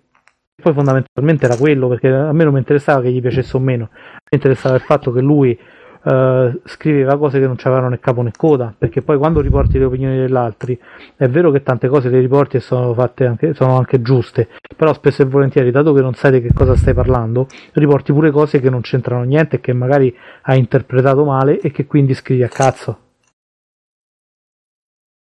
E è così, tanti, Sì, sì. tanti- tanta gente che parla per esempio male di Call of Duty, ne parla male senza averlo neanche avviato. Tipo Rud non ci ha mai giocato a Call of Duty. No, purtroppo ci ho già giocato anche troppo per certi versi. Cioè, eh, è così, nel senso che eh, ti, pot- ti potrei fare mi- veramente mille esempi di gente che alla, alla prima immagine di Assassin's Creed 3, per esempio, già c'è gente che sta a litigare sulle notizie e sui forum perché il gioco è un capolavoro e il gioco fa schifo. Cioè, hanno fatto vedere il logo, quattro immagini in trailer in computer grafica e già stanno a discutere se il gioco è bello o fa schifo. Eh, que- sono questi veramente gli utenti. sti- Eh, eh, ma appunto, non mandate neanche i teaser. A un certo, quando il gioco è quasi finito, lo annunciate. Basta. Ma perché, devi, perché devi fomentare Eh. questa merda? Capi- capito, ma no, basta trailer. Eh? Ah, no? Eh, Allora, un trailer quando il gioco è quasi pronto, quindi non si può, poca- non si può più. Va bene. Uno. No, il problema secondo me è che si, co- si continua con l'assunto che non esiste pubblicità negativa e quindi comunque tutto questo rumore aiuta l'hype. Sì, no, ma secondo me ah, aiuterà. Cioè, nel senso, secondo me aiuta nel sen- perché comunque quando c'hai eh, tanto interesse, ecco, Mass Effect 3 ha venduto più di Mass Effect 1 e Mass Effect 2 e è stato comprato da gente che ti dice ma io i primi, i primi due non ci ho giocato, però compro il terzo. Perché? Perché comunque si hanno fatto una campagna marketing talmente importante che il gioco riesce Ah, a ma- venderlo. È Sì, ma poi cioè, ormai, ormai anche il, il comportamento del videogiocatore medio eh, è abbastanza prevedibile ormai. Nel senso, se prendi il videogiocatore medio, quello più mainstream, se- su 10 giochi all'anno ci avrà il Call of Duty di, di turno, l'Assassin's Creed di turno, un gioco sportivo, eh, Oh. un, uno- un gioco Bethesda eh, o comunque di ruolo per farmarci 100 e passa ore tra, una- tra un Call of Duty e l'altro e, e due o tre altri giochi. Nel senso che comunque stiamo parlando del AAA, de- proprio del mainstream del mainstream, stiamo parlando del, del, bo- del blockbuster alla Michael Bay praticamente, o comunque il corrispettivo nei videogiochi. E, eh, Sì, sì, è vero, è vero. Io sono, sono d'accordissimo con te, però è pure vero che loro vedono che se The Battlefield 3 pubblicano 50 trailer, no? Sì. Ottengono che Battlefield 3 vende più di 10 milioni di copie. Una serie che era arrivata, sembra il gioco era andato meglio, erano 3 o 4 milioni di copie. Significa che rispetto a, Battle- a Battlefield 2 o ai Battlefield Bad Company, con una strategia di marketing più aggressiva, cioè facendo arrivare il gioco più utenti e facendoglielo diventare familiare e appetibile, loro hanno ottenuto che cosa? Che quella serie, a prescindere dalla qualità, io non, non la discuto perché poi c'è da fare anche un discorso su Battlefield 3, ha, ot- ha venduto 10 milioni di copie e si è avvicinata parecchio a COD. No, Vabbè, poi è pure un discorso Oh, di, è, pu- è vero, personali, eh. è Ma- vero- alla fine... è vero poi che la gente l'ha comprato e ha detto, ah, la campagna single player fa schifo, effettivamente fa schifo. Sì, sì, No, sì, Battlefield è multiplayer, cioè, eh, cazzo, Battlefield è multiplayer, non è single player. Che cazzo state a comprare?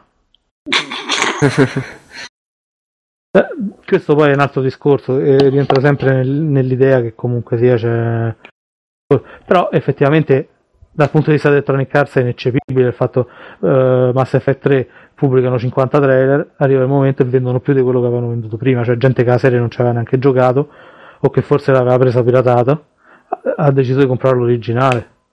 Terzo capitolo. Infatti, Eh, vabbè. Vabbè, poi Vabbè. sulle reazioni, reazioni ai gusti lì è pure una questione anche là, fa un discorso legato a, al complesso di inferiorità, al contrario, cioè nel senso, ci sono dei generi che non vengono percepiti come generi. Strategici a turni sono noiosi perché sono a turni. Cazzo, ma se è uno strategico a turni, è a turni, punto e basta. Se, se- non può essere, specialmente dal punto di vista del recensore anche. E sta cosa secondo me anche i produttori non la combattono più di tanto, che forse è anche giusto, no? Da un punto di vista di comunicazione, se ti a polemizzare su queste cose, ne però se ti chiami Paradox va bene fare un gioco a turni che poi in realtà è un- più un board game che un gioco normale. Se ti chiami Sid Meier devi far diventare Civilization eh, a- in real time perché sennò la gente non lo compra. E, Cioè, e, te- e ti dirò pure di più, nelle riviste lo strategico a turni, nelle riviste City, lo strategico a turni, più di tanto non può andare su. sì, sì, è chiaro. Il, Eh, gioco, il gioco d'azione c'ha i voti da 0 a 100, no, eh, da, diciamo da 0 a 100. Lo strategico a turni, quando supera l'80 e là, ma non tanto perché, perché tu ti rivolgi a un certo target a cui sai che venderai il gioco d'azione gli interessa e gioco strategico no e quindi in quel contesto tendi comunque sia a valutare di più il gioco che il tuo target di riferimento valuta di più Sì, che poi, si, che poi si creano anche magari dei, dei- dei paradossi eccezionali, voglio dire, abbiamo degli esempi ultimamente, eh, per esempio Syndicate o comunque eh, che è diventato praticamente uno sparatutto in prima persona, Jagged Alliance, Alliance, scusate, che è diventato praticamente un gioco in real time. Mentre magari da un'altra parte c'è un Canon Fodder 3 che viene bistrattato, il, mi pare che fosse EA che si è allontanata dal- dallo sviluppatore russo che l'ha, che l'ha No, sviluppato no, in realtà quel gioco è strano come e poi viene comunque considerato un gioco abbastanza fedele all'originale. Da Perché quello da- che... e, mh, da quello che so su Cannon, Cannon Fodder 3 praticamente è stato sviluppato appositamente per il mercato russo Cioè, non gliene è fregato nessuno di portarlo da noi. È pubblicato da noi. Ah, è vero, è pubblicato da. Codemasters. Però, perché sul mercato russo comunque sia viene considerato che quel genere c'è ancora un certo appeal. Perché è vero, lì comunque c'hanno più, c'è più varietà, i giocatori sono più, meno rompicoglioni da quello che sembra. E c'hanno anche parecchio sviluppo da loro.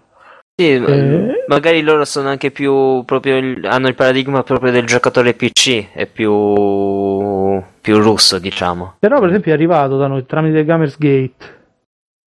Cioè, è acquistabile su Gamersgate. um, Che poi è un portale che ha parecchie cose carine. E prende un Sì. po' tutto e ammette anche cose che magari da altre parti non trovano distribuzione, ma che lì eh, ottengono visibilità tipo Cannon Fodder 3 che se no da noi non sarebbe arrivato. No, no, tu c'hai ragione perfettamente comunque. eh. Cioè, cioè, ci sono questi, cioè, la questione è che ci si creano dei paradossi nel senso che molto spesso si ha anche una, una concezione sbagliata della propria utenza. Nel senso, si preferisce prendere un syndicate e di farlo diventare uno sparatutto generico, mentre dall'altra parte eh, comunque c'è, c'è- posto per, eh, per altre cose. Per esempio, eh, UFO mi pare si chiamasse, no? No, quella Mhm. serie. Cioè, sta uscendo il, eh, eh, lo sparatutto in prima persona, eh, o, o comunque lo sparatutto più o meno alla Bioshock, più o meno, cioè nel senso mh, complesso, con elementi ruolistici, e dall'altra parte stanno facendo anche il gioco di ruolo. Quindi comunque... Il gioco di ruolo lo stanno a fare dopo che i fans gli hanno rotto i coglioni fino alla morte, eh. Chiusa parentesi. Infatti che so anni, milioni Cioè, di appunto, anni. no, ma appunto per, per, per- cioè, per dire questo, appunto, cioè, nell'altra parte, prima esce l'annuncio sparatutto e poi si scopre, si riscopre la- l'utenza per il gioco di ruolo.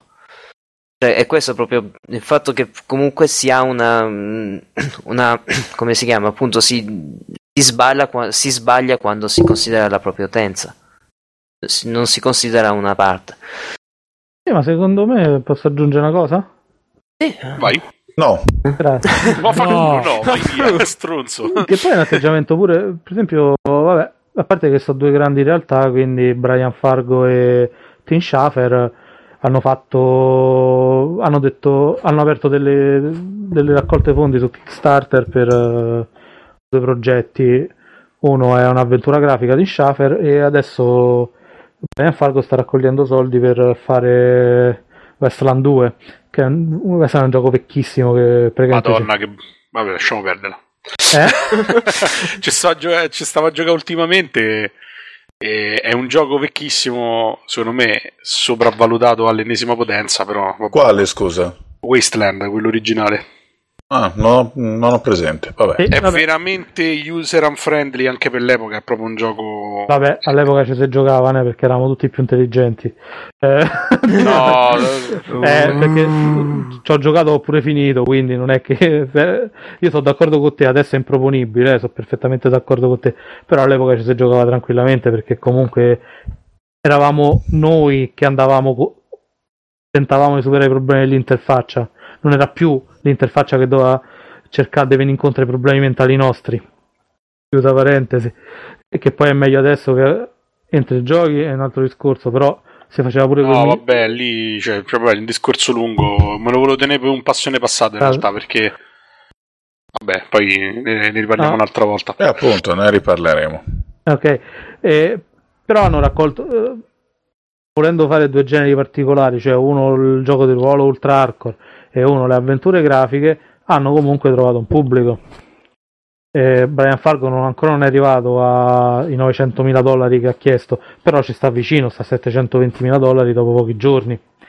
E, è abbastanza probabile che ci arrivi tranquillamente, basta che la voce si diffonda ancora un po' e li trova, le trova persone che... Comunque sì, Beh, beh, sì, però lì eh, c'è il fatto che ci sono due autori, o almeno percepiti come tali, che fanno da trattore. Sì, infatti lì Eh, sì. non è da sottovalutare la cosa perché dire, mo adesso è, è stata cavalcata la fonte del come si chiama del crowdfunding, eccetera, però in realtà è un modello che sia un perfetto sconosciuto è dimostrato scientificamente e statisticamente che non funziona. E anche successi internazionali tipo la serie Pioneer One eh, si sono fermati dopo poche decine di migliaia di dollari hanno dovuto finire con i debiti o comunque facendo, facendo annunci dove chiedevano alla gente di lavorare gratis perché non c'avevano i soldi. Cioè, il discorso lì è molto complesso. Certo, se sei Team Schaffer i soldi te li danno lo stesso, ma in realtà quei soldi Team Schaffer li avrebbe fatti lo stesso perché ha fatto due giochi un po' ni e hanno venduto comunque PS giochi ad alto budget di pessima qualità, secondo me. Poi dopo uno può, la può pensare come gli pare, però Però ecco, magari questo anche potrebbe essere anche un altro, un altro aspetto del complesso di inferiorità comunque, cioè non dare abbastanza Ma eh, guarda, credito secondo me queste, lì va vista, va vista in maniera diversa, secondo me. Mo dico una cosa che secondo me domani mi, mi uccideranno per strada. Esco da qua, c'è sta la gente appostata sui tetti e vuole sparare. Quello è il modo per l'autore che non trova spazio nel mercato moderno di chiedere la carità. Questa cosa i registi, i cantanti, a un certo punto della loro carriera l'hanno sempre fatta. C'è un punto nella carriera di un artista in cui arriva in un momento di crisi profonda, che non riesce ad adattarsi, che quello che faceva prima non piace più a nessuno, piace a poca gente, e in- da quel punto di vista in poi lavora per quella poca gente. Non dico Quindi che lui sia racconta- giusto. E lui che raccoglie sbagliato. le briciole, le briciole dici. No, eh, beh, diciamo, quello che ha raccolto lui è quello che non gli davano i finanziatori. Uno, uno, vabbè, si può pensare, sì, è un mercato ostico, è un mercato ostile, è un mercato criticone, è un mercato che va sul sicuro. Però lì fuori c'è gente che te ne dà 50 dei milioni di dollari se tu gli porti la soluzione che gli fa vendere tanto. Capito? E, quei 50 e e poi una cosa da non sottovalutare, quei 50 milioni di dollari fanno fare soldi ad altra gente che ce li ha messi. Invece il sistema che hanno usato loro è stato quello di andare a uno zoccolo duro di fan che poi la maggior parte ha comprato il gioco prima che uscisse. Ha fatto una. Cioè, non è che qualcuno. C'è sta qualcuno che ha donato, per esempio, che ne so, 1000 dollari, 5000 dollari, ma la maggior parte ha pagato quant'era? Mi ricordo se 15 o 19 dollari per la copia del gioco. Ah sì, quindi hanno già venduto tipo 80.000 copie. Eh, esatto. No, che comunque è una cifra, diciamo, per un gioco indipendente, è una cifra di tutto rispetto, eh, anche Porca se sei. Team Schafer. La differenza Però- è che quegli 80.000 euro sono, non, cioè quelle 80.000 copie non vede una lira, sono tutti soldi che vanno nel budget.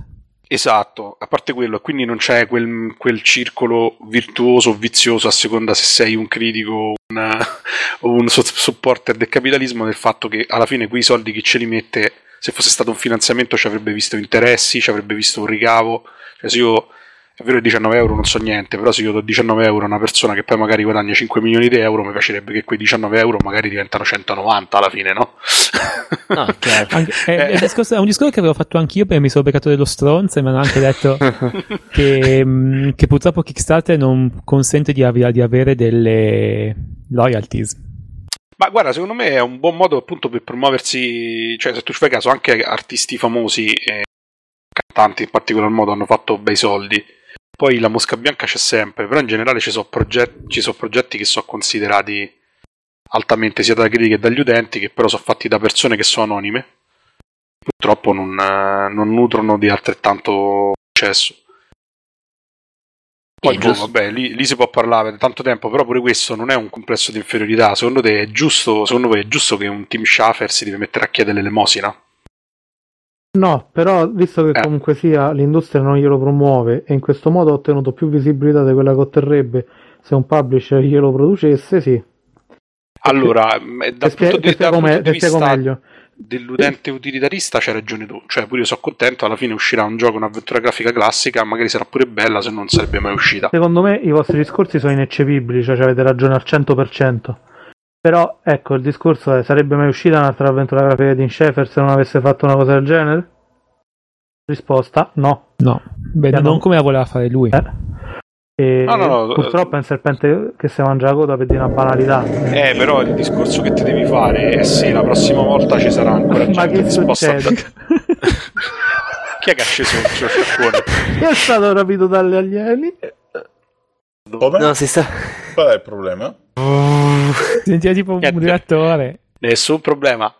Ah no, ma è il solito aereo qua di Linate, no? Ah, Ah, davvero? ok. Ah, è vero, Rinate. No, no, visto che non è la prima volta che si sente. Ah, stavolta si è sentito molto bene, però. eh. Ah, mi Oppure- dispiace. Ho, ho pure sentito gente che parlava a bordo. Ah, No, boh, non lo so, però mh, io so di queste ehm, diciamo azioni troppo di nicchia sono sempre un po' critico perché secondo me a lungo termine non durano e quindi alla fine so falli- è il procrastinare un fallimento.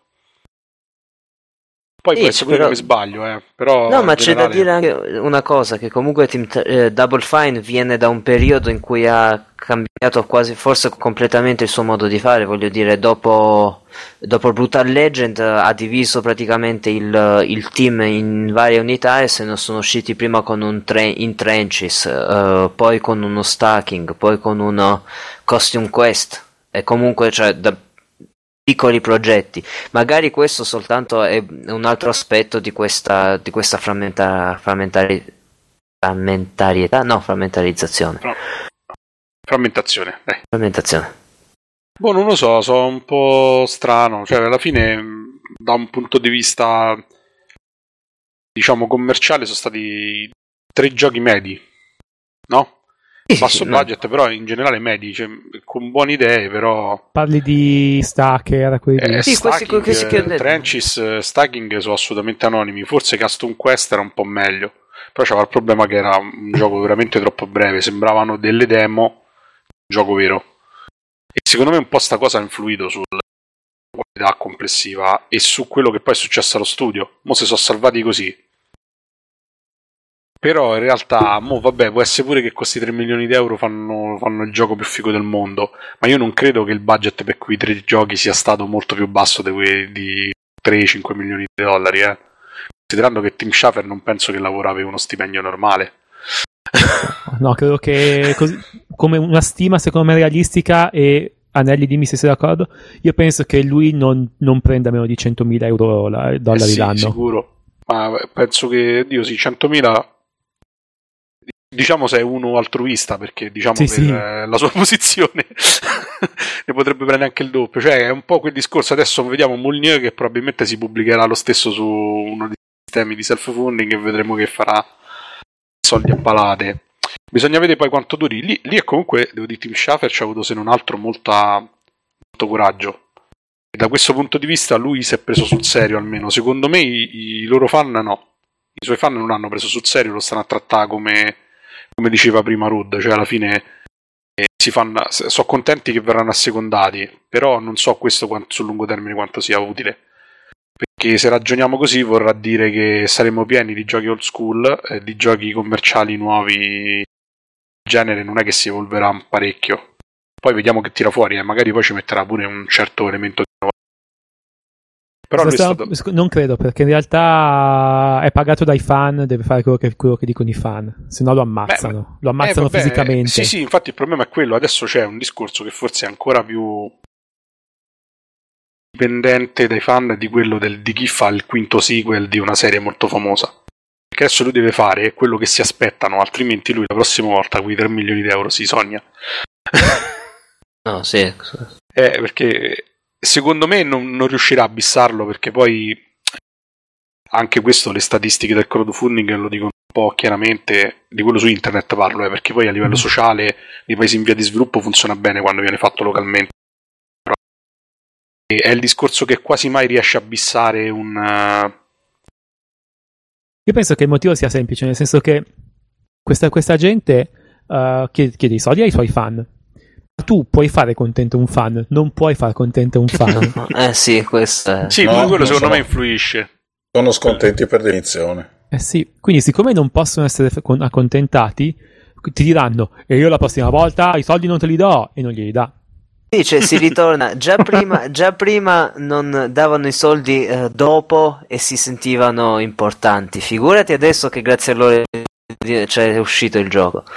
Minchia, infatti, so- sanno tipo sono 87.000 persone che hanno dato i soldi a Tim Schafer, sono 87.000 game director. 87.000 Sì. producer- producers praticamente. Sì, sì, No, ma poi 87.000 na- designer. un'altra cosa che a me mi fa un po' ridere è il fatto che comunque poi dopo Eppure un po' alle- esecutivi. Stavo a tra vedere su, su Metacritic no, che eh, il voto dei fan di Mass Effect è sceso sotto il, sotto il 5 sostanzialmente, Sì, sì, o, o attorno al 5, una cosa del genere, ma non mi ricordo bene. E i componenti, oltre al fatto che del, del finale o del gioco che insomma è uguale al 2, però adesso è brutto. C'è il fatto che c'ha i DLC incorporati, no? tutte queste cose qua. Ma in realtà quelli che hanno fatto i fan con Tim Schafer è molto peggio, cioè gli hanno dato tutti i soldi della copia senza sapere neanche quello che c'è dentro. Sì. Vabbè, Ma però, lì però voi brutti, però voi siete brutti e pessimisti, scusate. No, io, io, io, infatti, eh. io, Team Chef i soldi li ho dati e infatti mi aspetto, mi aspetto un bel gioco, però non mi aspetto di andare lì a dirgli eh, fai gioco così perché, perché hai trovato i soldi, però io so che sono una mosca bianca perché mi aspetto che invece gli altri 87.000 persone che hanno dato i soldi saranno ben pronti a dirgli fai un gioco così e anzi io mi aspetto che qualcuno dica fallo in 320x200 a 256 colori. Eh, No, no, io mi aspetto gente che gli chieda Full Throttle 2, cioè proprio... Io mi chiedo che gli chiedano la possibilità di scegliere anche la grafica in CGA. Sì, sì. Comunque, cazzo, E l'interfaccia con i 4.9 parser. 4.9 è arrivato a Mass Effect 3. Tra poco si inventeranno un altro sistema che poi Metacritic l'ha già è. Parliamo anche di questo quando si parla dell'industria non si prende sul serio. Metacritic Eh, che, che tarocca i voti degli utenti perché la media utente di Mass Effect era troppo bassa rispetto al voto della critica. Eh. e nonostante questo si trova comunque con una media utente bassissima. Cioè, Cioè, cioè, su, MD, su IMDB chi lo farebbe? Ma guarda, alla fine Eh. va bene che ci sia una differenza, perché può essere in positivo o in negativo. È Sì. chiaro che la critica non è il popolino e viceversa. Però metteci pure che nell'industria videoludica la critica non esiste. nel, nel, nel mondo videoludico il critico non è più colto dell'utente. Cioè, non Cioè, è differente sì, questo ma, ma quello sì, però, cioè, per, per dirne una, allora, la critica, 100, 100, 100, 100, Aspe- aspetta, eh. 100, Pa- parlate 100, per voi. 100, 100, 100, 100, No, ma 100, scusa, quello- 100. ma scusa, Parlate per voi. Anelli detto così sembra quel gioco scemo che conduceva la Zanicchi. Ti giuro, ma, ma Sì, su Metacritic è una cosa incredibile. Ci sono 52 Cento. recensioni, le prime 30 sono da 100, poi ce n'è una da 99, una da 98, poi c'è una sfilza di 98, 97, attenzione. eh. Poi c'è una 97 di Vandal Online, grande sito, grande stampa specializzata. Il voto più basso E, è e un appunto, 75. e appunto io penso al povero redattore che se mette più di 97 magari lo detonano pure, cioè lo, lo licenziano pure a questo punto. Lo detonano. Eh, più, È è più, più, più- più probabile il contrario. In realtà, ultimamente non sta, sta succedendo abbastanza spesso sui Buster. Eh. Eh, ragazzi, Segno realtà che forse sto momento di stanca. Ci stanno dei giochi che escono con i voti stampati sopra, su. Eh, Questo proprio- discorso del more of the same, mi sa che cioè, non lo sento solo io che so esigente, ma magari lo sente anche gente che ha meno. detto fra noi, cioè tutti, tutti i 100 dei Mass Effect comunque sia so il frutto di anni e anni e anni della perversione tutta del mondo dei videogiochi. Uno, il voto diventa importantissimo a prescindere da tutto il resto, cioè nel, cinema i film che prendono 3 la gente li va a vedere comunque perché di solito i film più visti sono quelli che prendono i voti più bassi. Nel mondo dei videogiochi sembra che il gioco uh, il blockbuster debba essere, debba essere sempre trattato a guanti bianchi e che sia il meglio assoluto che viene proposto. Cioè, voglio dire, un gioco non viene perdonata una texture in bassa risoluzione, eh, però gli viene ri- perdonato, come nel caso di Mass Effect, dei, un level design che è completamente piatto perché però c'hai bei filmati. Parliamoci Sì, vabbè, chiaro. la- l'altro discorso è pure quello di Final Fantasy XIII 2, no? Che ha ricevuto le solite recensioni del tipo: Che merda, gioco a turni, dura un sacco di ore. Come la questa recensione la di sintesi. Alex Coso. Com'è che Eh, Alex? Mercer 107. Il migliore, è il migliore. è un grande, è un grande. Il migliore. Ma che, Eh, sì. gioco, ma che gioco è che non si combatte mai? Ma guarda, stanno fermi e premi di cazzo. Parlano, stanno tutti a parlare, ma che gioco è? Vabbè, parlano di un video recensore su YouTube. Mhm. Bravissimo. Adesso non vorrei dire, ma noi non siamo forse appena appena abbiamo spiato fuori dal tema della puntata? No, perché cioè, alla fine No, questo beh. è l'aspetto della medaglia, cioè il fatto Ah, ok. che poi un media non si prende sul serio deriva dal fatto che magari non c'è- intorno non c'è una maturità degna. Mhm. Ma secondo me non c'è per due motivi. Primo perché l'interazione è faticosa e quindi tra un gioco passivo che può essere assimilato a un film e un gioco totalmente attivo, interattivo, è chiaro che la gente sceglie gioco più cinematografico, più passivo. Per esempio il discorso del, del Demon Soul di turno sta tutto là, cioè alla fine quello è un gioco che è molto simile agli arcade di un tempo, no? Mhm. difficile, eh, però al tempo stesso semplice da capire, senza una storia, va dritto al punto e ti lascia fare quello che si fa meglio, ovvero c'hai dei tasti, c'hai un sistema di controllo, c'hai una meccanica chiara, concisa e solida e fai quello che ti pare. Sostanzialmente pari a un obiettivo.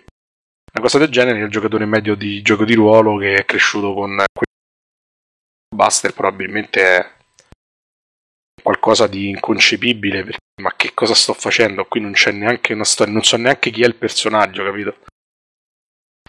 e quindi sposta sì. l'attenzione in un altro punto di vista. Lo stesso Knights of the. Sì, eh, si chiama Star Wars The Old Republic, è basato su questo concetto. È un gioco online di massa dove il 90% del, del gioco tu giochi solo e guardi cutscene e usi i dialoghi eh, alla BioWare, cioè sostanzialmente è un gioco single player dove paghi abbonamento e questo si ripercuote anche nella qualità del gioco perché diventa quasi impossibile trovare gruppo a un certo punto perché tutti lo giocano da solo.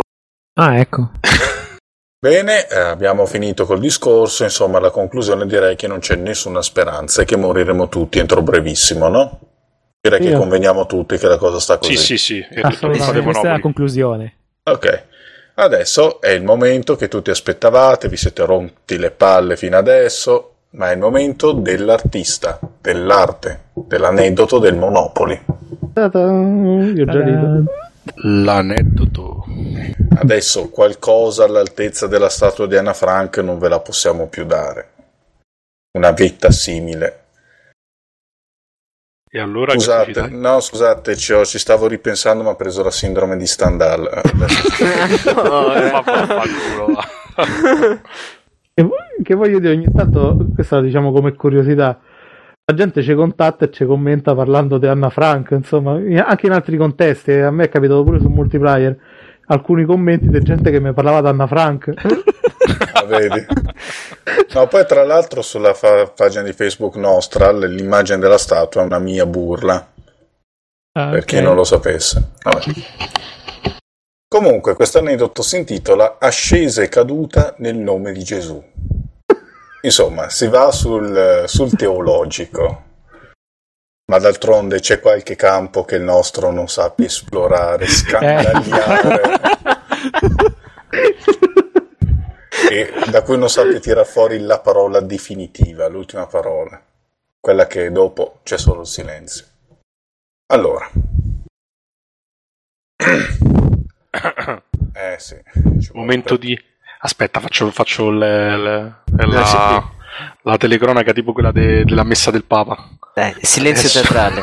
Silenzio teatrale, dai. Lambo si avvicina al podio, apre il libro del verbo e si prepara a leggerci la Vabbè. parola del sommo. Insomma, un rutto a questo punto ci stava. Vai. Vabbè. Da bambino andavo a messa senza voglia, più che altro perché mia madre me lo imponeva. Vedete l'universalità di queste storie.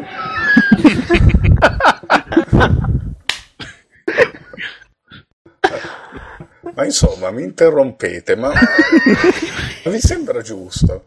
Siete proprio dei grezzoni, siete proprio dei videogiocatori, insomma. Te. In genere durante la messa parlavo con i miei compagni di scuola, oppure leggevamo i libri game tipo Oberon, che è una serie. Tra l'altro non, non l'ho mai letto quello. Oppure giocavamo con le macchinine di Transformers, in chiesa. Vabbè. Che bel bambino. No, ma che mi lasciavano fare, cioè sono colpito. Una volta durante una predica con la P maiuscola sentì qualcosa che mi incuriosì. Alzai la mano e dissi qualcosa. Non ricordo assolutamente quel che dissi, ma ricordo che tutti si voltarono ed il prete mi guardò con grande stima. Alla fine della messa, i genitori dei ragazzi vennero a complimentarsi con me ed anche il prete lo fece. Non ricordo assolutamente quel che dissi, ma doveva essere qualcosa di davvero pregnante. Era stato ficcante il sì, Monopoly. sì, proprio l'ha, l'ha preso la musa e lui ha parlato, Chissà che cazzo ha detto. ha parlato per sua bocca. In realtà non lo ricordi perché Dio ha parlato attraverso di te. Esatto, non ero, non ero io in quel momento. Sei uscito, sei uscito dalla trance e basta. Esatto. Beh, la settimana dopo andai ancora a messa. Il prete fece una predica dove diceva cose di questo tipo. Se siete nel deserto non potete avere con voi lo stereo o la tv, perché non funzionerebbero. Vabbè, predica. Allora io sottovoce... Ma non siamo neanche al dunque, te già ridi. Ma che manuale di istruzioni? Ma sì, ma sarà un discorso sulla frugalità, dai, si capisce. Sì, sì. così. Eh. Allora io sottovoce disse ad un mio amico: Beh, se hai il Walkman con le pile, no. Genio. che, che bambino pieno di ingegno, vai. Eh, poi risposta pronta, insomma. Che prontezza. Il prete sentì qualcosa, ma non capì. Però io, il sommo arringatore, avevo parlato. Così mi chiese con speranza: Alessandro, vuoi dire qualcosa? Tutti si girarono verso di me, in attesa della nuova perla di saggezza. Tipo Fatima quando va. Già Gli standard- santuario. Gli standard sono altissimi. Eh? Già gli avevano dedicato tipo un santuario tipo Padre Pio, Padre, Padre Monopoli. Sì. Vai, Bello il santuario con... eh, Pa- passato Anna Franco davanti. Sì, nel Parco della Vittoria. In attesa della nuova perla di saggezza, che come la volta scorsa avrebbe acceso le loro anime. Io bofonchiai.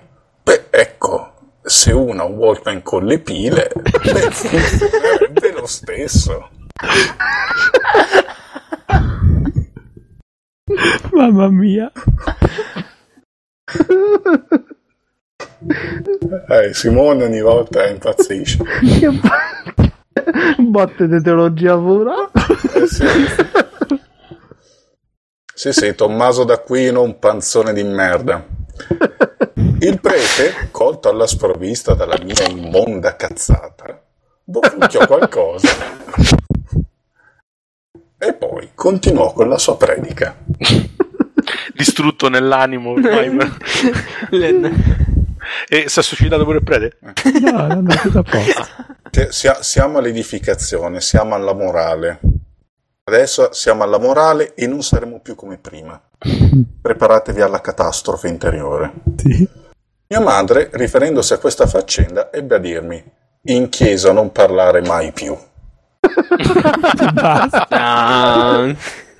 Signori, beh, io, io non posso fare altro che commuovermi proprio. in- Ho le lacrime agli occhi per il privilegio, il privilegio di leggere queste cose, mettervene a parte. Eh. Io, modesto veicolo di qualcosa di così grande. Dell'arte. Sì, sì. Ma perché? Perché hai scelto uno stronzo come me? Io non so cosa dire. Mamma mia. Beh, signori, il tempo di riprendervi, insomma. Comunque adesso è il momento dei saluti. Opona. Ciao. Ciao Opona. Ogni Ma volta perché, muori. ma perché i saluti sempre dopo l'aneddoto del Monopoli che io sto in crisi di respirazione? Eh, ma, ti fa, ma ti fa bene al cuore. eh. Guarda che ti fa bene al cuore. Così non, hai- non rischi l'infarto. Non riesco a recuperare per dire un ciao convincente. Ma senti, dovrai sovracompensare un po' il colesterolo. Eh, Anelli. Magico vento a tutti. Eh, te pareva se non tornava anche quello. Monopoli. Ciao a tutti. Monopoli, grazie. Grazie per fare Grazie, questo per noi. grazie, grazie. Grazie, grazie. E non parlare più in chiesa, eh? Eh, Insomma, ma mai più a parlare di Madonna. E da, quel grande, giorno, grande. e da quel giorno divenne un metallaro, vai. Eh, sì. Rud? eh, arrivederci. Arrivederci. Arrivederci Scusa. Rud, scusa, eh. Scusa. Disturbato. No, ma- ah, no, è imbarazzato, insomma, ha fatto parte di qualcosa di così, di così di grande. Dice, certo. cioè, lasciato, lasciato ultimo così, cioè, a, a chiudere, cioè, mi sono No, sentito no, un po'. ormai a Rod gli era partito il ditino sul link porno, era già tutto assorto, dai. Eh. Vabbè, sì, no, capisco che, che tu sia sconvolto dopo. Comunque, testo. eh sì. Comunque la sigla di coda è Song of the Ancients Debola, preso da Nier, un gioco della Square Enix, il compositore non lo so, probabilmente Keiichi Okabe, è il primo compositore della lista dei compositori, quindi lo prendiamo per buono. Il primo compositore della lista dei compositori. Vabbè, e di che cosa della lista dei macellai? Allora faceva ridere. Beh, vi ricordo l'indirizzo del nostro sito arsludica.org, potete scriverci a redazione tarsludicast.org o arsludicast.arsludica.org. A me è Questo vi incazziato alla saluto. fine del podcast. Eh, come sempre. Detto questo vi saluto e vi do appuntamento alla prossima. Ciao! Ciao, ciao a tutti, ciao, ciao. ciao.